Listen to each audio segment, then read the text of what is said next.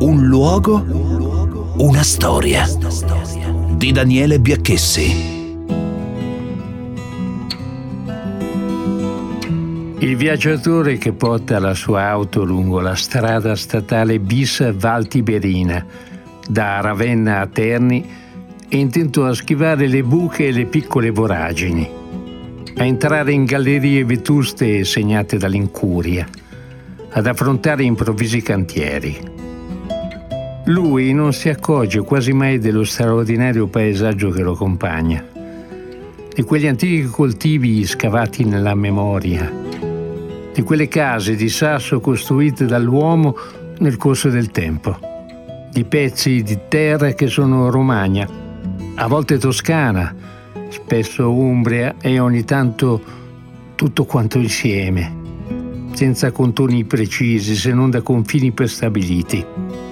Sono territori abbandonati dove i dialetti si confondono, si mischiano, si delineano attraverso le storie. Il viaggiatore ignaro guida lui ogni giorno auto e camion e tira dritto verso, verso una destinazione precisa.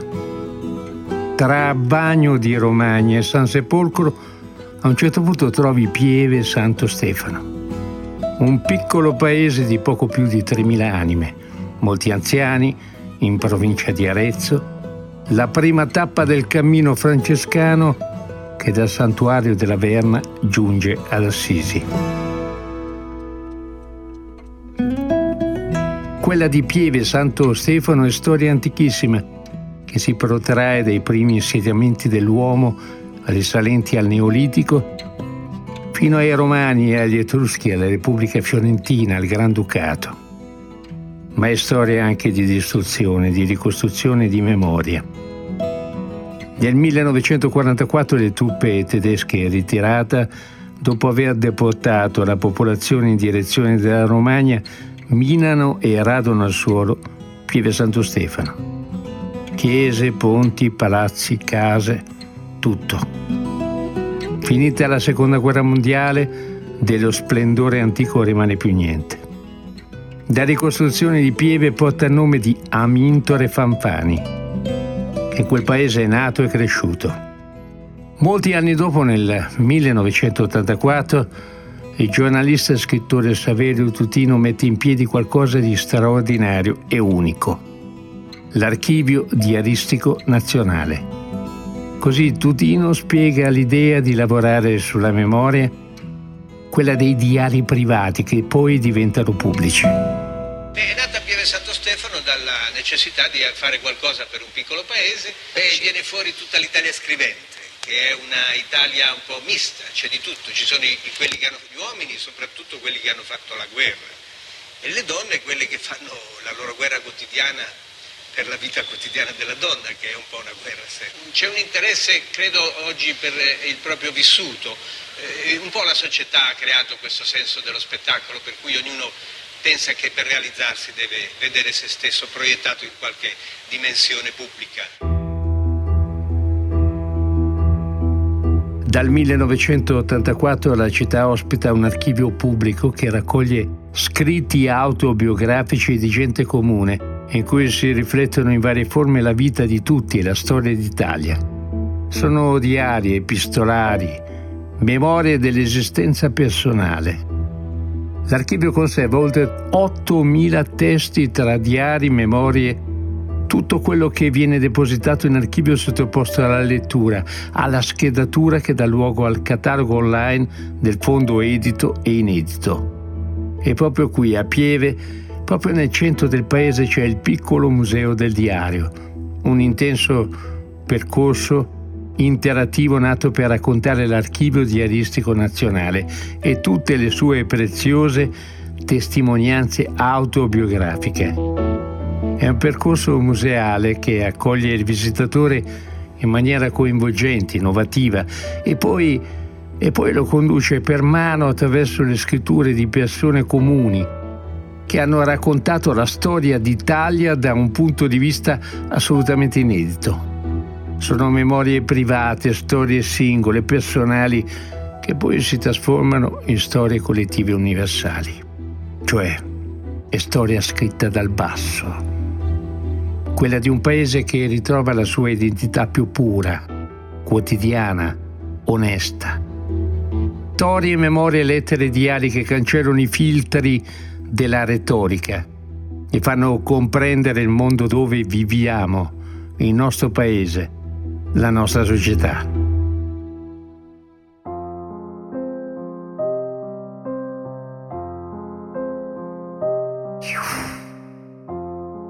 Si apre un cassetto e si sentono voci che raccontano storie lontane e altre più vicine a noi. È il fruscio degli altri di cui amava parlare Saverio Tutino, che ci avvolge e ci conduce nelle stanze della memoria, trasformando la visita in un'esperienza unica fatta di suoni, voci, luci, parole che volano nell'aria e dialogano con il visitatore. Entrare oggi nel piccolo museo del diario significa attraversare un pezzo di storia d'Italia, camminarci in mezzo. Significa aprire tutti gli scaffali dell'archivio dei diari, scartabellarne i faldoni, aprirne le lettere, sfogliarne i diari, ascoltare, toccare, sfiorare una delle 8.000 storie come quella raccontata da Marco Paolini. Pomeriggio del 17 maggio del 64 ci comunicano inaspettatamente che siamo invitati a un colloquio con Mao Zedong. Dopo pochi minuti di attesa, le ho fatti, no?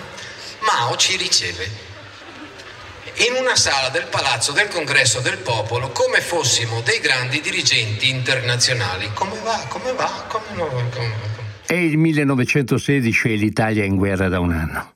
Filiberto Boccacci, 1893 classe, uno dei giovani italiani al fronte, realizza il suo sogno e diventa aviatore. Una storia che inizia nel 1913 fino alla morte, nei cieli di Trenno, pochi mesi prima della fine del conflitto. La sua storia è custodita nell'archivio diaristico nazionale di Pieve Santo Stefano. E tra i giovani chiamati al fronte della Prima Guerra Mondiale c'è anche il sottotenente aretino Giuseppe Salvemini. Il racconto della guerra nelle lettere di Salvemini si fa sempre più cupo e angosciante. Dalla spensieratezza delle prime pagine si passa agli orrori del conflitto, come le fucilazioni dei soldati. E la scrittura diventa anche un modo per sopravvivere. Nel 1917 Giuseppe viene colpito dai gas e poi è ricoverato in ospedale. La malattia di guerra non gli viene riconosciuta e pochi mesi dopo muore a soli 21 anni per i postumi dell'intossicazione. Sono tornato all'attendamento con un insolito fuoco nel sangue. Un fuoco che all'impatto con la prima linea non riuscirà a spegnere. Incontravamo soldati di corvée, truppa di rincalzo, porta ordini, tutti impauriti. A terra v'erano soldati sdraiati nella melma che attendevano il loro turno. Morti, avvolti in teli da tenda. Feriti che si lamentavano. Erano macchine e non uomini. Continuamente cadevano vicino e sopra noi membra spezzate, frammenti di corpo, materia calda e sanguinolente. Ci macchiava gli abiti, il volto e ci terrorizzava dallo spavento. Il medico continuava a tagliare e a gettare davanti a sé in un mucchio braccia, gambe, mani, pezzi di carne e ritagli di pelle sanguinanti. Poi i due aiutanti indoravano con la tintura di iodio la parte amputata e la impacchettavano di cotone, fasciandola strettamente con la garza. Quindi prendevano il misero e come una balla di stracci lo gettavano nel mucchio di feriti fasciati. Quale amore devo portare io alla patria, che dopo aver dato a lei tutto ciò che avevo di più caro, la giovinezza, Essa mi ricompensa osando dire che il mio male l'avevo e non è vero che l'abbia preso per farla più grande.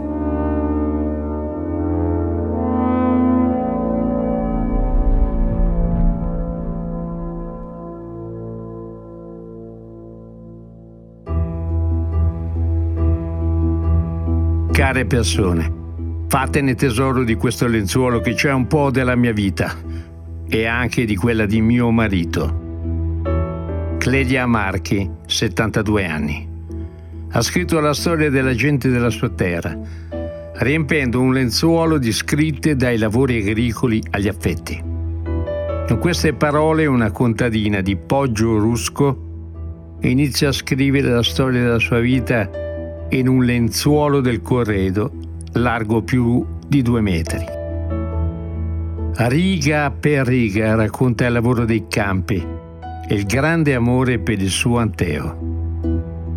Eh, le lenzuola non le posso più consumare col marito. E allora ho pensato di adoperarle per scrivere. Le righe del lenzuolo numerate una ad una per non perdere il filo leggendo. Un'opera straordinaria, divenuta il simbolo dell'archivio dei diari. A Lenzuolo è dedicata una stanza nel piccolo museo del diario. E proprio leggendo le parole scritte sul lenzuolo da Clelia Marchi che Mario Perrotta, il narratore del libro Il paese dei diari, rimane chiuso una notte, iniziando un viaggio che lo porterà ad incontrare scalino dopo scalino, stanza dopo stanza gli abitanti di questo edificio magico, che ogni notte si animano per raccontare la propria storia. C'è quella del cantoniere siciliano Vincenzo Rabito, semi-analfabeta, che si chiude in una stanza per imparare a usare la macchina da scrivere raccontandosi in più di mille pagine quella di Orlando Orlandi Posti, affidata a messaggi clandestini scritti dal carcere di Via Tasso a Roma prima di essere fucilato alle Fosse Ardeatine. E poi quella della contadina Clelia Marchi, 72 anni, che scrive tutta la sua vita sul lenzuolo Due Piazze.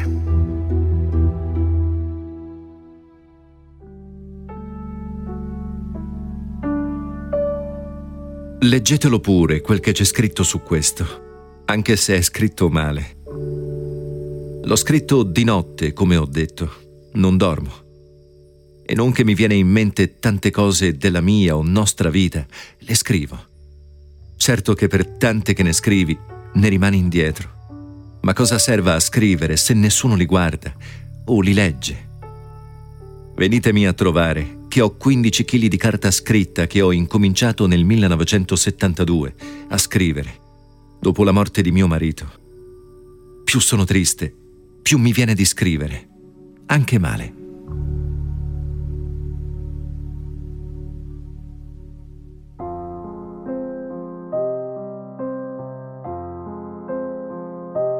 Dal 1985 viene istituito il premio Pieve, oggi premio Pieve Saverio Tutino. Chiunque possiede uno scritto inedito o un originale in copia può spedirlo all'archivio scegliendo di depositarlo oppure di farlo concorrere al premio. La selezione del materiale che perviene per il concorso è poi alla fine affidata ad una commissione di lettura composta da persone di Pieve Santo Stefano e questa commissione sceglie tra i 100 testi ammessi ogni anno al concorso la rosa degli otto finalisti che vengono poi passati alla giuria nazionale.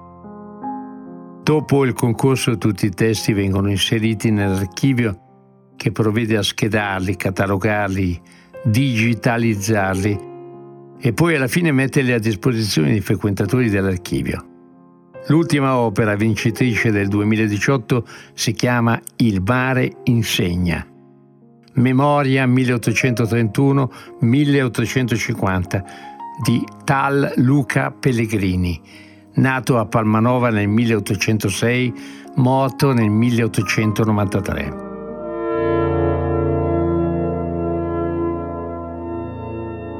«1834 L'Europa civilizzata volle che la tratta dei negri, questo iniquissimo traffico di carne umana, cessasse affatto e delle severe leggi per impedire la compera dei neri in Africa e il loro trasporto in America vennero promulgate. Perché non si fecero anche delle leggi che aboliscano o aboliranno almeno nelle generazioni future la schiavitù? Se il possidente brasiliano ha fatto acquisto di schiavi, se una porzione del suo avere è rappresentato dal numero di questi, sia con Dio. Vivano e muoiano questi suoi schiavi qual sua proprietà, ma siano fatte libere le innocenti creature procreate da genitori schiavi. Ma no, la schiavitù è il retaggio di questi infelici. Nato di donna schiava e schiavo anche il frutto del suo ventre. Non è possibile reprimere un moto di indignazione al vedere la trista sorte di questi poveri disgraziati. Considero Smirne la più bella, la più amena, la più aggradevole città di tutto l'impero ottomano. La gran quantità di europei qui stabiliti esercita sugli abitanti, qualunque ne siano le credenze, una salutare influenza, mentre si vedono a poco a poco adottare costumanze gentili e appropriarsi comodi domestici, quel conforto cioè concesso dalle loro forze pecuniarie, quando anche tali costumanze e tali comodi fossero alcun poco in contraddizione con i principi del Corano o con le massime di Talmud. Rare si incontrano le barbe intere, rarissimi i turbanti, poche le vesti lunghe, pochissimi i caffetanne e i larghi calzoni, ma invece innumerevole il succinto vestito adottato dal sultano Mahmud e comandato agli impiegati e all'esercito. A Smirne tutto il contrario. A Costantinopoli le donne cominciano a mostrare il naso tutto, a Smirne non se ne vede neppure la punta. Queste salienti differenze fanno a ragione temere che la rigenerazione sperata e tentata dal sultano farà dei progressi assai lenti, seppure non resterà un'utopia impossibile a realizzarsi. Perduti miseramente tre giorni nel porto del Rosario, benché ho torto di dire perduti mentre i giorni che si passano in compagnia di belle donne sono piuttosto guadagnati, si rimise vela per far cadere di nuovo, dopo altri due giorni, l'ancora nel golfo di Cattaro. Una scossa violentissima ci annunziò che l'ultima ora del Quirino era suonata. Immantinente, dopo il primo urto, un'onda, un cavallone, anzi una montagna d'acqua, sollevò di nuovo il naviglio e lo gettò fra i frangenti in soli sette piedi d'acqua. La chiglia, staccata in tutta la sua lunghezza dal fondo del bastimento, venne a galla gli alberi crollarono. Il Quirino si inchinò nel fianco sinistro, né più si mosse.